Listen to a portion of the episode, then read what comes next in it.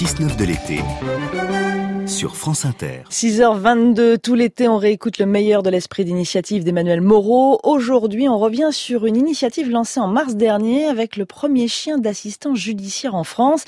Il est là pour assister certaines victimes lors de leur audition devant les magistrats. L'initiative a débuté en mars dernier. C'est une première en France. À Cahors, dans le Lot, un labrador à poil noir qui répond au doux nom de LOL a été nommé chien d'assistance judiciaire. Il a pour mission d'accompagner les victimes, particulièrement les enfants, dans le cadre de procédures pénales.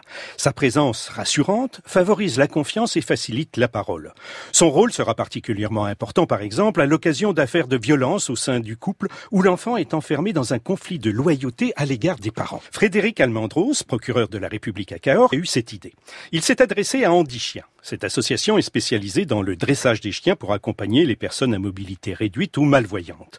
Il a voulu monter ce projet il y a deux ans. Nous avons tout de suite accepté car nous avons confiance en cette idée, explique Marie-Claude Lebret, fondatrice d'Andy Chien. Tous les chiens ne sont pas capables de cet apprentissage. C'est pourquoi l'association utilise essentiellement des labradors et des golden retrievers. Ils sont grands et peuvent donc être caressés facilement. Avec leurs oreilles tombantes, ils inspirent la confiance, indique la fondatrice de l'association. C'est le procureur, Frédéric Qui décide si la victime a besoin du soutien de LOL.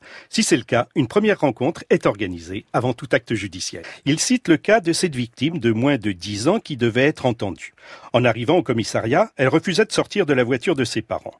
L'enfant, qui avait déjà rencontré LOL au préalable, a fini par ouvrir la portière lorsque le procureur s'est présenté avec le chien. Elle a accepté de s'asseoir à côté du chien. En toute honnêteté, sur les 37 minutes d'audition, LOL et l'enfant ne se sont pas lâchés une seule seconde. Emma Ferrand, qui a enquêté sur le sujet pour le Figaro demain. Désormais, l'objectif est que ce programme s'étende à travers l'Hexagone, comme aux États-Unis, où environ 250 chiens ont été dressés dans 35 États depuis 2003, ou au Canada, où le premier chien de réconfort a été présent dans un tribunal en 2015. Depuis qu'il a emboîté le pas, le procureur de Cahors est très optimiste pour la France. Si d'ici deux ans, un chien d'assistance judiciaire est accueilli dans chaque point cardinal de la métropole, cela permettrait de faire bénéficier cette aide à d'autres victimes. Et je vous signale que LOL, le soir, ne reste pas au tribunal ou au commissariat. Il dort à la caserne des pompiers de Cahors. Le meilleur d'esprit d'initiative d'Emmanuel Moreau. Emmanuel Moreau que vous pouvez aussi réécouter en podcast sur franceinter.fr.